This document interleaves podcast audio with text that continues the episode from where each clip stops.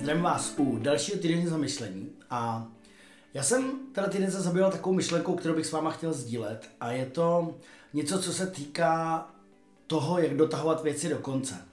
Já eh, se často bavím s lidma o tom, co by chtěli, jaký mají cíle, jaký mají sny, jaký mají plány, kam by se chtěli posunout v té další fázi svého života.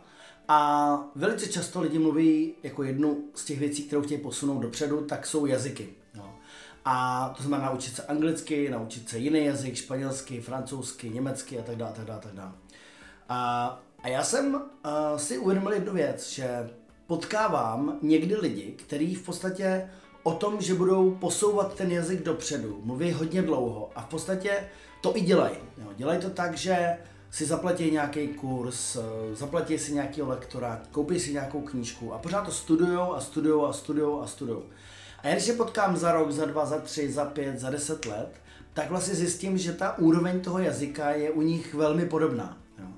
A já jsem se na tom uvědomil tenhle týden, jak je velice důležitý, kromě učit se, se to naučit, kromě dělat ty věci, to dotáhnout do konce.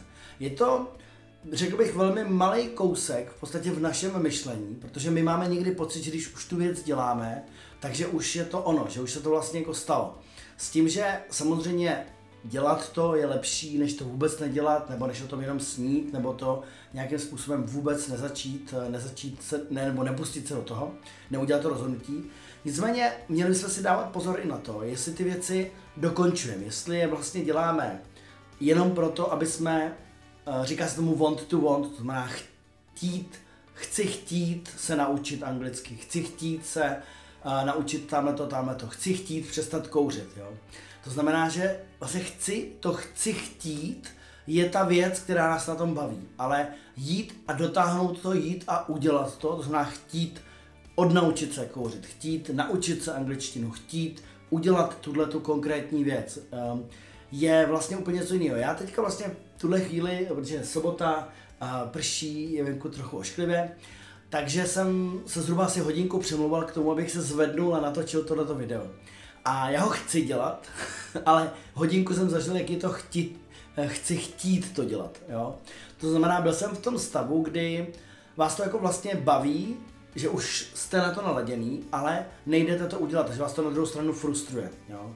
A já si myslím, že eh, když se bavím s lidmi, jestli bych si vybral, eh, protože někdy lidi, a to dělá ta mysl, že někdy lidi příliš přemýšlejí o tom, vytvářejí plány, strukturují a pořád a pořád a pořád se na to naladějí a pořád si vymýšlejí nové a nové strategie.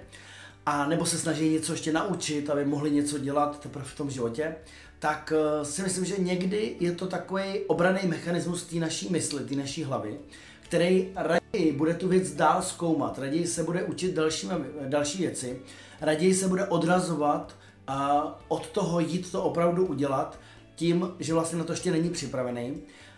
A ten obraný mechanismus té mysli je, než by vlastně zažil tu, tu možnost té prohry nebo tu možnost toho neúspěchu, tak v podstatě se pořád připravuje na to, že ještě k tomu něco patří, ještě k tomu potřebuji něco dělat, ještě potřebuji něco naplánovat. A já jsem vždycky lidem říkal, že kdybych si měl vybrat mezi dokonalým plánem a nedokonalou akcí, tak vždycky si vyberu nedokonalou akci, kterou můžu změnit, korigovat a tak dále. Protože ta akce nás posouvá. To je to, co ze života dělá ten život. A my se tomu nemůžeme vyhnout, my se uh, nemůžeme vyhnout tomu riziku, který na nás v budoucnosti čeká. To znamená, uh, nemůžeme se vyhnout tomu, neudělat někde chybu. Jo? A jelikož v nás fungují dva primární strachy, z níž první je, že půjdu a do něčeho se pustím, neuspěju v tom a budu se cítit nehodnotný.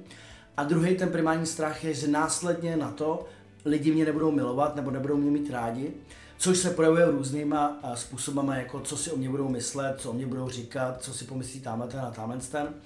A ten takový ten strach, že nás lidi budou kritizovat, znamená vlastně nebudou mě mít rádi, nebudou dostávat tu lásku zpátky. Takže protože máme tyhle ty dva primární strachy, tak potom často utíkáme k těm bezpečným řešením a zůstáváme v té komfortní zóně. To znamená v životě, který možná nám nedává úplně všechno, ale už jsme na to zvyklí a ten posun dopředu by pro nás, pro nás mohl znamenat nějaký riziko.